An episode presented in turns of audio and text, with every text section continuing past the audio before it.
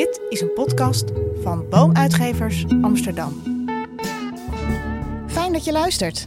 Welkom bij de podcast Is het leven een zeven? We maken deze podcast naar aanleiding van het gelijknamige boek dat Dirk de Beurs en zijn vader Paul samen schreven. Dirk doet onderzoek naar psychische gezondheid bij het Trimbos Instituut.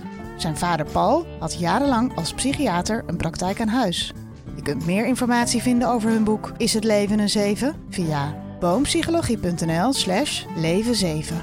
In deze aflevering praten vader Paul en zoon Dirk over de uitspraak... Wees geen Ferrari zonder remmen. Deze uitspraak gaat over stress. Een continue stressreactie zorgt voor een verhoogde bloeddruk en hartproblemen. Het zorgt voor fysieke uitputting, slecht slapen, futloosheid, somberheid en piekeren. Vaak hebben we niet eens door dat we gestrest zijn. Maar opeens is het ons allemaal te veel en is er een tipping point bereikt, zowel fysiek als emotioneel. Om die reden wordt stress ook wel een sluipmoordenaar genoemd. De Ferrari is dus een metafoor voor jezelf. Dat is een prachtige auto, die kan heel hard, ziet er mooi uit. Maar als je alleen maar plank gas blijft rijden en eh, je remt niet op tijd, dan eh, heb je kans om uit de bocht te vliegen of tegen een muur aan te rijden. En op die muur staat dan heel groot geschreven burn-out. Toch is het in een maatschappij waarin we leven niet altijd makkelijk om op tijd af te remmen. Ik merk dat ik zelf ook, ook de, rand ook opzoek. Hè? Dus en een grote mensenbaan, en een gezin, en een boek, en een band, en een sporten, en een sociaal leven, en boeken lezen. Dus en, en, en. Eh, Dus dat afremmen is niet zo eenvoudig. Paul vertelt waarom de metafoor van de Ferrari je hierbij zo goed kan helpen. En hij laat zien dat het gevoel van onkwetsbaarheid een mythe is. Ook voor mannen.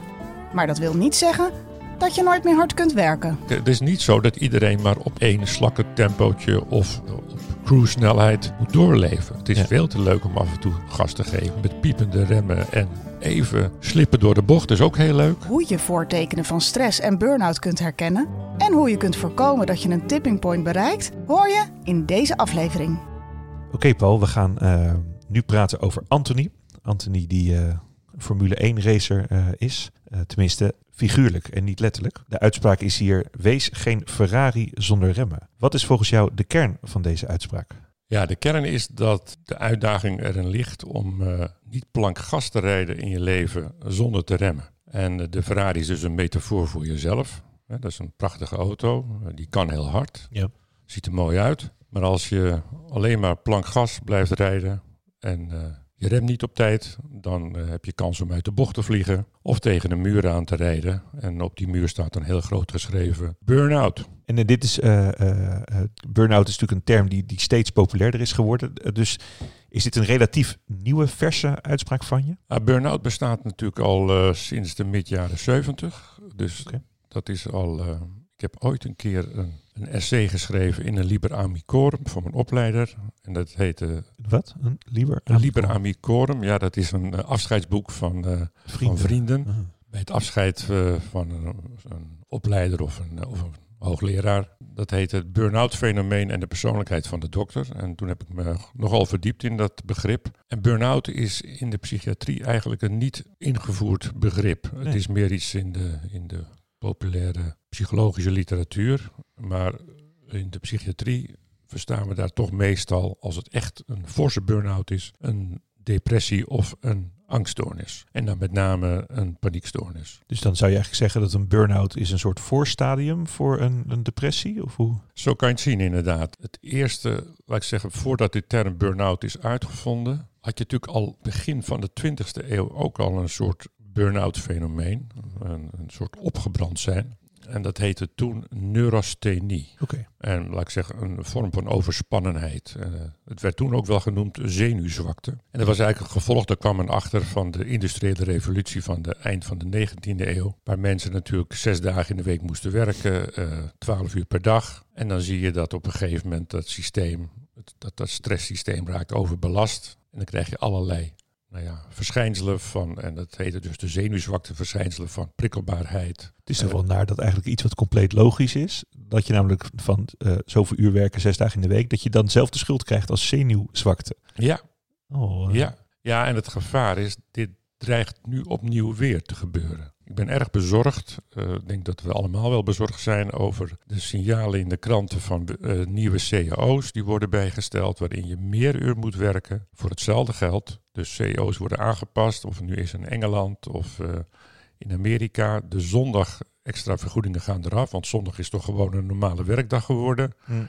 Dus het gevaar bestaat. Het is een soort strijd, vind ik, tussen, tussen de liberale maatschappij, de consumptiemaatschappij en uh, het geld verdienen en de zorgen voor de arbeiders. En dat is toen in het begin van de 20e eeuw fout gegaan. En dan kreeg je uh, nou ja, mensen die dus overspannen raakten, neurasthene klachten kregen. En die neurasthenie die kon zich ontwikkelen tussen tot wat wij noemden toen een neurasthene depressie. Dus dat is inderdaad een voorstadium, dus burn-out ja. kan je zien als een lichte vorm die uiteindelijk snel kan ontaarden, omdat er zo'n, misschien komen we er nog later op, zo'n cascade van zich versterkende patronen. Ja. Je ziet dus, laat ik zeggen, een soort vermoeidheid. Mensen gaan slechter slapen, ervaren stress op het werk, gaan slechter slapen, worden prikkelbaar, worden vermoeider door het slechter slapen, waardoor ze nog prikkelbaarder worden. En dan zie je dat op een gegeven moment het nou ja, het kan ontsporen tot echt een depressie uh, of een, uh, een angststoornis, en met name een paniekaanval. Het is zo leuk dat je dit net zo, zo zegt, want dit is dus wat vanuit de wetenschap, ik dacht altijd dat de innovatie vanuit de, de onderzoekers komt, maar, uh, want dit is natuurlijk iets wat je in de klinische praktijk al, al heel lang weet. En in de wetenschap zijn we eigenlijk er nu net aan toe dat we dus ook dit nu kunnen onderzoeken. En dat we dus steeds meer naar die netwerken kijken van symptomen. En daar heb ik zelf ook een, een, beurs voor gekregen van ZonMW, waarin we dus proberen met statistische modellen deze klinische kennis, die er al, al jaren is eigenlijk, ja. want het is verder niks nieuws, maar dan dus ook in, in uh, modellen te vatten. En dat gaat het hoofdstuk ook voor een deel over. Hè? Dus die symptomen, die versterken elkaar telkens. Ja. Uh, en zag je dan ook, want we zijn nu in de wetenschap op zoek naar tipping points. Dus dat, dat er dus opeens een moment is waardoor zo'n systeem, terwijl je het niet heel erg van tevoren aan ziet komen, opeens knapt iemand. En is er dus, uh, is er dus het gaat dus niet geleidelijk. Dus niet een beetje meer stress, een beetje meer risico, burn-out, een beetje meer stress, nog een beetje meer risico. Maar het is stress, stress, stress, stress, stress. En opeens klap is het, risico, ja. Is het uh, uh, valt iemand in, in een vorm van psychopathologie. Ja. Zag je dat nou ook in je praktijk? De mensen kwamen natuurlijk vooral bij jou nadat ze een tipping point hadden bereikt.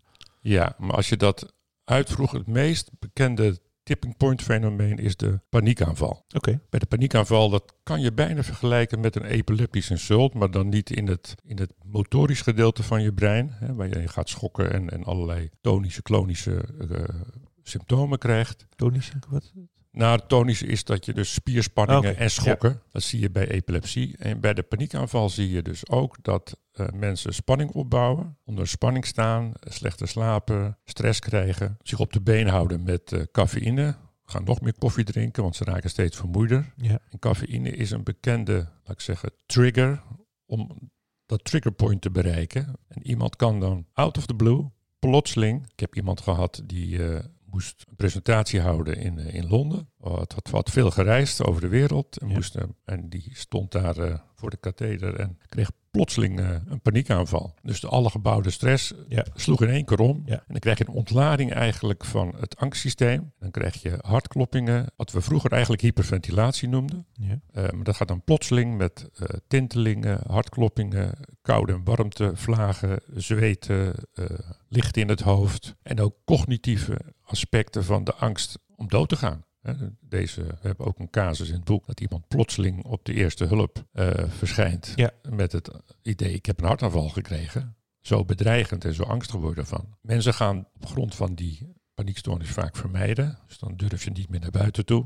En zo krijg je de straatvrees. Dat is eigenlijk ontstaan na een paniekaanval. En eigenlijk zeg je dus ook, het lijkt alsof het plotseling gebeurt, maar eigenlijk zijn dus onder, onderhuids gebeurde er al heel veel. Dus, dus, waarschijnlijk sliepen die mensen al slechter, gingen zo meer piekeren, hadden Ja. zo meer zorgen en dat versterkte elkaar. En opeens komt dat tot uiting dan. Ja, Of naar buiten. ja. bij een depressie zie je dat eigenlijk niet. Je ziet eigenlijk heel zelden dat iemand van de ene op de andere dag zomaar somber is. Het komt voor, maar Ja. dat zijn dan vooral bij de endogene beelden. Ik heb een paar mensen gehad die echt eh, heel belast waren in de familie met depressies. Mhm. En die dan van de ene op de andere dag plotseling depressief werden. Maar over het algemeen is een depressie iets wat zich toch geleidelijk aan, nou ik zeggen, na een burn-out Ja. zich ontwikkelt. We zijn in, het is een beetje nu dat nieuwe heilige graal in de, in de psychopathologie-wetenschap. Dat wij proberen om die de vroege signalen van zo'n eh, depressie te vangen. En dat heet dan eh, critically slowing down. Het idee dat je dus toch eh, in die symptomen daarvoor al patronen kunt herkennen die je zouden kunnen waarschuwen. Voor, dat gebeurt dan met mobiele telefoons. Dus mensen monitoren zichzelf dan de hele dag of een paar keer per dag. En daar verandert iets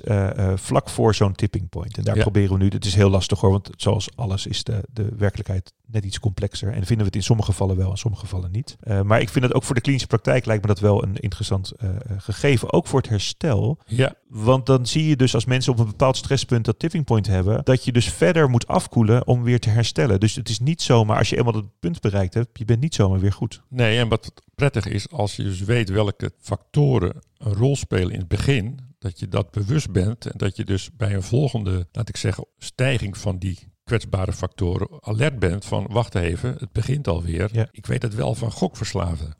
Bij gokverslaafden probeer je dan helemaal te achterhalen welke triggers er zijn waardoor ze weer achter zo'n fruitautomaat gaan zitten. En een van de, ik, ik heb iemand gehad en die wist al als hij wat vaker langs de patatzaak ging lopen waar de twee van die fruitautomaten stonden, dan wist hij dat dat alweer een eerste sign was, een eerste teken dat hij de neiging zou hebben om naar binnen te gaan. Dus En werkte dat ook? dat werkte enorm. Ja, ja, ja, ja. En en bij Anthony bijvoorbeeld werkte dat daar. Hij moest natuurlijk eerst herstellen tijdens jouw therapie. Dus die zal. En bij Anthony is misschien goed, omdat Anthony is dus een, eh, een jongen van begin, of een jonge man van begin eh, 30. eh, Ja. Een high potential met een dubbele studie en eh, nou, is met- meteen benaderd eh, voor een goede baan. Daarnaast had hij een enorme vriendenkring, hij sportte veel en hij deed alles. En bij Anthony, die, nou ja, dat wil ik zeggen, dat was dus een hele mooie Ferrari. Mhm. Met allemaal talenten en capaciteiten. En die is steeds harder gaan werken. Zonder dat hij dat zelf in de gaten had. En wel, iedereen vond dat natuurlijk fantastisch. Ja.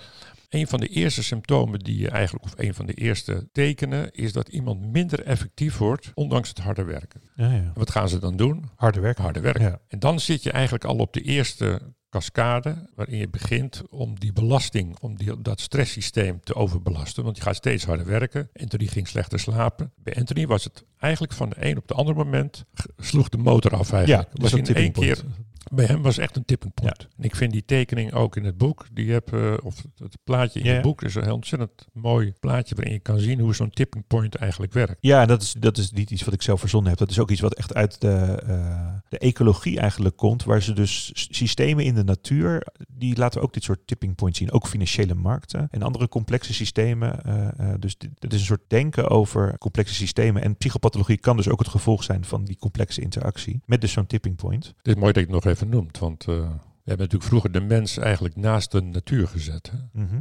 Je had dus, laat ik zeggen, de natuur en je had de mens. Maar Ja, nu, ja. we komen er steeds meer achter. Het mens, dat wisten we, weten we natuurlijk wel, maar we hebben dat een beetje verdrongen. De mens was toch een aparte, aparte soort eigenlijk in de natuur. Maar we, je ziet inderdaad ook met die tipping points dat alle dingen die in de natuur gebeuren, die complexiteit, die netwerken in de natuur, hè, die vogels die zwermen, Mhm. dat zie je ook gewoon bij mensen, bij groepen mensen. En je ziet het in organisaties. Die hele complexiteitstheorie in organisaties zijn gewoon natuurlijke fenomenen. Die doen zich gewoon voor. En maakt dat niet psychotherapie en behandeling ook eh, complex? Is complex. Ja, dus dat, is natuurlijk, dat staat natuurlijk haaks op het idee dat je dus een richtlijn volgt en dan eh, binnen zoveel tijd iemand kan behandelen. En, Dat klopt. ja. Jo, je, het enige wat je kan doen, we hebben het er eerder over gehad volgens mij, is dat je alleen dan een klacht kan behandelen. Ja. Maar niet het In probleem. korte tijd. Maar niet het probleem. Ja. En dat is natuurlijk een gevaar. Soms is het genoeg hoor, een klacht behandelen. Maar meestal moet je toch proberen het probleem wat achter zit op te lossen.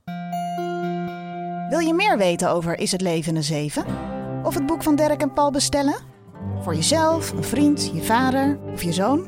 Ga dan naar boompsychologie.nl slash leven 7. En wat ik zelf dan nu ingewikkeld vind, is dan, dan je hebt het verschil tussen dit weten en er ook naar handelen. Want wij zitten nu wel een beetje zo te mijmeren van, ja, dan moeten ze hè, dan, eh, af en toe remmen. En ik geef ook mijn eigen collega's, mijn junioren, dan het advies om dat niet te doen. Maar ondertussen eh, hebben we dit boek in het weekend geschreven. Dus dat is ook niet bepaald eh, eh, afremmen. Eh, en je wordt dus ook, dus we hebben wel vaker gezegd, beloond voor hard werken. Dus het risico nemen, dat loont ook. Dus eh, ik merk dat ik zelf ook, ook de, de rand ook opzoek. Hè? Dus en een grote mensenbaan, en een gezin, en een boek, en een band. En een sporten. En een sociaal leven. En boeken lezen. Dus en, en, en. ehm, eh, dus dat afremmen is niet zo eenvoudig. Helemaal niet eenvoudig, maar wel van belang. Ik bedoel, daarom denk ik dat de metafoor van de Ferrari wel goed is. Omdat het is gewoon een hele mooie auto. Het is ook een auto die heel hard kan. Mhm. En er is niks leukers dan ook af en toe hard te werken. Dus hard werken, ik zou dat niet ontraden aan mensen. Als je maar niet voortdurend hard werkt. Ja. Ik zeg altijd, hard werken, hard ontspannen. Het is natuurlijk levensgevaarlijk. En dat is echt, dat is de mythe van, laat ik zeggen, onkwetsbaarheid. Wat mensen denken te hebben. Ieder mens kan tegen de muur aan vliegen. Als je op twee fronten stress hebt, en op je werk en thuis, dan gaat ieder mens op een gegeven moment om. Ja, ja. Mannen hebben soms het idee, ik niet. Ja. En wat zie je dan? Is natuurlijk allemaal bekend, vooral in begin, ja, begin eh, 50, tussen de 50 en de 60, overlijden er heel wat ma- mannen aan een hartinfarct. Want die laten dat niet kunnen of eh, het falen of dat het te veel is niet toe en werken zich letterlijk dood. Ja. Dan zegt iedereen onbegrijpelijk. eh, Die man was zo fit, die deed heel veel, die sportte en Ja, die ja. werkte heel hard. Hoe kan dit? Daarom dus. Dat is dus plank gas rijden en de mythe van onkwetsbaarheid. Ja. En nogmaals, iedereen, ieder mens heeft zijn grens. Maar ook daarbij dus, eh, het is helemaal niet erg werken. Maar je moet goed sturen. Je moet af en toe de auto in de garage zetten. Ja. De auto moet onderhoud krijgen. Licht ook uit, anders eh, wordt de accu leeg. Hè? Dat is natuurlijk weer de burn-out. Dus hard werken, het is niet zo dat iedereen maar op een één slakke tempootje of, nou, laat ik zeggen, op cruise snelheid moet doorleven. Het is Ja. veel te leuk om af en toe gas te geven met piepende remmen en even slippen door de bocht. Dat is ook heel leuk. Nou ja, je ziet natuurlijk ook in de, in de Formule 1 dat degene die het risico durft te nemen juist ook de winnaar wordt. Zo is het. Dus dat is natuurlijk ook, maar anders ook vreselijke ongelukken kan eh, veroorzaken. Ja, dat- maar ze komen wel steeds terug in de pitstraat ja, ja, ja. en in de garage ja. voor onderhoud. Ja, ik zat te denken, dus, want ik kan dan zelf druk zijn, maar ik heb dus een, eh, een vriend, een hoogleraar in, eh, in Glasgow. Nou, ik word al moe als ik naar die man zijn schema kijk. Die man die vliegt dus eh, een paar keer per jaar ook naar Australië vanuit Engeland, ook nog naar Amerika. Ook net een boek geschreven, allemaal eh, andere dingen. Eh, die doet zoveel dingen. En ik vroeg hem ook wel eens van, waarom doe je dat nou eigenlijk? Waarom zeg je nou overal ja op? We kwamen op een of ander obscuur congres in Aken tegen, waar ik zelf ook ja tegen had gezegd. En hij zei, ja, ik ben gewoon ook bang dat mensen zometeen niet meer geïnteresseerd zullen zijn in, een, eh, in, een, eh, in mijn verhaal. Dus ik pak nu alles wat ik pakken kan. En hebt natuurlijk het, idee dat als je afremt, dat je dan gelijk niet meer mee mag doen. Dus dat is natuurlijk een soort angst die ook natuurlijk in, de, in, in de, de, de tijd wel veranderd is. Je moet telkens met nieuwe content komen, telkens iets nieuws laten zien, telkens een nieuw filmpje op Insta eh, eh, eh, om actueel te blijven. Dus er zit ook een soort, een soort angst in. Ja, we hebben het eerder al gezegd, dan wordt die buitenwereld veel te belangrijk. Ja. Ja. Het is Ja. eigenlijk, we zeggen wel eens, als je ja zegt tegen een ander, zeg je vaak nee tegen jezelf. Ja. Dus dat ja zeggen tegen alles en iedereen, de vraag is toch, wat wil ik zelf? Denk nog maar weer even aan het balkon. De laatste vraag op het balkon was, wat wil ik? Ja. En niet, wat wil die ander? Ja. En wat wil men en wat, wat vindt men van mij?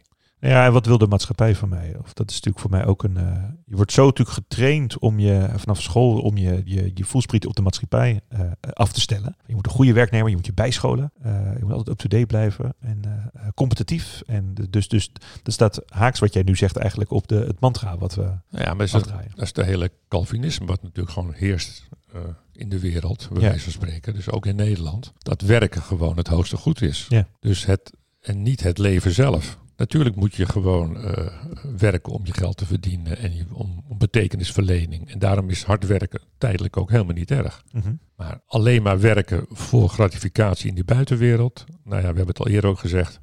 Als je ontslag of als je, als je vertrekt bij een, eh, bij een werkgever of je gaat met pensioen. Nou, het duurt misschien één week, hoogstens. En ze zijn je compleet vergeten. Of compleet, maar in ieder geval. Dus je maakt die buitenwereld veel te belangrijk. En dat geluk zit toch in de binnenwereld. En ook in je, je eigen privéwereld. Ja, het moeilijke is dat het je volgens mij natuurlijk ook. Ik vond het een mooie metafoor in het boek van Andrew Solomon. eh, dat het als een soort klimop op je klimt. Dus, dus het is toch vrij sluipmoordenaar, hè, wordt het ook wel genoemd. Dus zoals je ook zegt, je gaat natuurlijk steeds harder werken. Dus ik vind het ook wel lastig om dat dus op tijd in te zien. Want als je het zo zegt, klinkt het natuurlijk heel logisch. Wie gaat er nou te hard werken? Dat, dat stop je mee op tijd. Maar je raakt ook een beetje verstrikt in. eh, in dus het wordt gewoon geleidelijk aan wordt het steeds drukker en steeds eh, minder afstand dat je neemt. Je gaat steeds aan het harde werk, gaat natuurlijk steeds subtieler. En dan wordt het ook lastiger om afstand te nemen. Ja, dat, als je maar, laat ik zeggen, jezelf blijft beschouwen in wat je doet. Mhm. Het gaat erom dat je de, de controle zelf houdt in je leven. En wat je ook beslist, als jij maar beslist. Dus als jij beslist om harder te gaan werken, dat is op zich geen punt. Als maar niet de maatschappij of je baas of de verwachtingen het gaan bepalen. Dus zelf aan het stuur zitten, daarom ook weer die metafoor van die auto. Je moet zelf aan het stuur zitten, niemand anders. En als je baas aan jouw stuur gaat zitten, dan komen ongelukken van. Ja, en wat ik wel moeilijk vind, want in het begin van je werkend leven zit je niet zelf aan het stuur. En dan, dan ben je toch een beetje overgeleverd aan de kansen die je krijgt. En, en, dus ik ervaar zelf toch ook wel dat je inderdaad wel je hebt toch niet zoveel regie over je eigen carrière. Je moet maar net toch geluk hebben dat die ene plek vrij is of dat het daar komt. Dus het is. Zeker. Ik denk ook dat je, dat je in bepaalde levensfasen meer gas moet geven Ja, dan remmen. Ja. Dat hoort er ook bij. Dus het is ook niet erg. Alleen je moet dat niet voortzetten. Ik bedoel, eh, het oude worden, eh, je moet toch proberen te schakelen. ja. Is het jou een beetje gelukt in je leven? Ik denk het wel, want ik ben in die 40 jaar nooit ziek geworden eigenlijk. En wat ik al eerder heb gezegd, eh, ik, de- wat mij heeft geholpen is de afwisseling van mijn werk. Ik kon heel goed schakelen. Ik deed wel eens eh, zes verschillende dingen op een dag. En ik vond het juist heel inspirerend eigenlijk. Eh, ik- dus ik nam snelle bochten of ik ging niet al te hard. Ik, een van de dingen waarom ik het heb volgehouden is dat ik consequent drie keer per jaar op vakantie ging. En dan was ik nog met kerst twee weken altijd ook vrij. Dus ik had eigenlijk vier, we- vier keer in het jaar eh, vrij. En dan deed je ook niks aan je werk. Niks. Nee. En ik was altijd, eh, ik deed de zaterdag ook nooit wat. Ik nam de zaterdag altijd helemaal vrij. En dan deed ik zondagochtend twee uurtjes, drie uurtjes werken. En dan had ik ook weer 's middags vrij. En dat zelf, dat zelf, het gevoel van zelfcontrole, wat heel belangrijk is in het leven. Mhm. Het gaat er niet om wat je doet, als je maar het gevoel hebt dat je zelf aan het stuur zit. Ja, ja. En hoe ging dat uiteindelijk bij Anthony? Dus, dus die, die moest natuurlijk eerst eh, natuurlijk herstellen. En heb je hem daarna ook kunnen voorbereiden op dat hij zich zijn leven ook aan ging passen? Nou, het was natuurlijk een enorme rouw voor hem. Ja. Want hij had ook de mythe van, ik, eh, nou ja, ik ben een Ferrari en ik kan maar blijven gas geven. Ja. Wat voor hem, daarom heb ik die metafoor ook eh, hem gebruikt. Hij vond het wel een hele fijne metafoor, omdat hij zichzelf niet hoefde negatief te beoordelen. Hij blijkt toch een Ferrari te zijn, Mhm. alleen hij heeft hem niet goed bereden en niet goed onderhouden. Dus we hebben het vooral gehad over het, hoe, hoe kan je nou zorgen dat je jezelf goed kan managen eigenlijk. Hoe, hoe kan je goed rijden met jouw Ferrari? En dat heeft hem enorm geholpen. Gewoon eh, zijn werk ook doorgenomen en een aantal veranderingen eh, toegepast en keuzes gemaakt ook. Want ja, wat wil eerder zeggen, leven is kiezen, anders kiest het leven voor jou. Ja, ja. Dus hij heeft zelf keuzes gemaakt en hij heeft een betere balans gevonden. Waarbij het wel een bewijs is dat hij wel dus kwetsbaar is voor overbelasting. Het is wel een, je moet er wel van leren. Wat ik een beetje, nou ja, zorgelijk vind, dat sommige mensen die eh, vrij jong in hun werkzame leven burn-out krijgen, daarmee dan stoppen en coach worden om anderen te vertellen over hoe je nou met een burn-out moet omgaan. Door schade en schande. Ja, door schade en schande, maar de uitdaging ligt juist erin om eigenlijk in je werk zelf proberen beter om te gaan met die belasting. En niet meteen te vluchten uit het werk. Ja, ja, ja, ja. Zo bedoel je. Zo bedoel je. En, en, want het is natuurlijk wel, ja, wat gratuit om, om, als je eind twintig bent, om dan al mensen te gaan vertellen hoe ze met een burn-out moeten omgaan.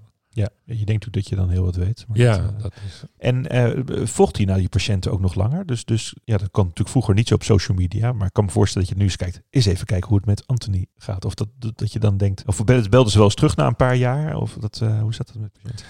als ze belden, dan was het toch weer voor een aantal gesprekken. Ja, ze belden nooit voor de gezelligheid. Ze belden nooit voor de gezelligheid. nee, Nee, het, was ook heel, het is ook heel belangrijk om echt het ritueel van afsluiten. Want de opdracht is toch dat mensen eh, zelfstandig worden en onafhankelijk worden. Dus die tijdelijke afhankelijkheid, die tijdelijke binding, is ook heel belangrijk dat dat afbouwen en dat stoppen. En laat ik zeggen, eh, zorgen dat je ook er niet meer bent voor iemand. Dat is heel belangrijk, want wat we vertelden in, eh, vanaf je zesde jaar krijg je die individuatie en separatie. Dat wil zeggen dat je jezelf als individu je hele leven blijft ontwikkelen. En dat je dus moet losmaken. Eerst van je ouders, daarna nou, uiteindelijk aan het einde van het leven, van het leven zelf. Maar je moet je ook weer op een goede manier losmaken van de behandeling. Als die intens is geweest, niet als het kortdurende behandeling is. Daar besteed altijd veel aandacht aan. Dat, dat moet je ook geleidelijk doen. Maar het is echt belangrijk om niet voortdurend eh, in contact te blijven. Dus dat, dat gebeurde ook eigenlijk niet. Nogmaals, als, alleen als ze belden voor eh, nog een keer een boostersessie of eh,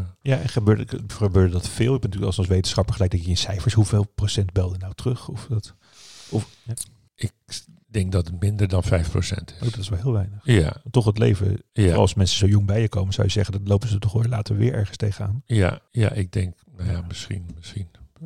Ja, ik denk toch minder dan 5%.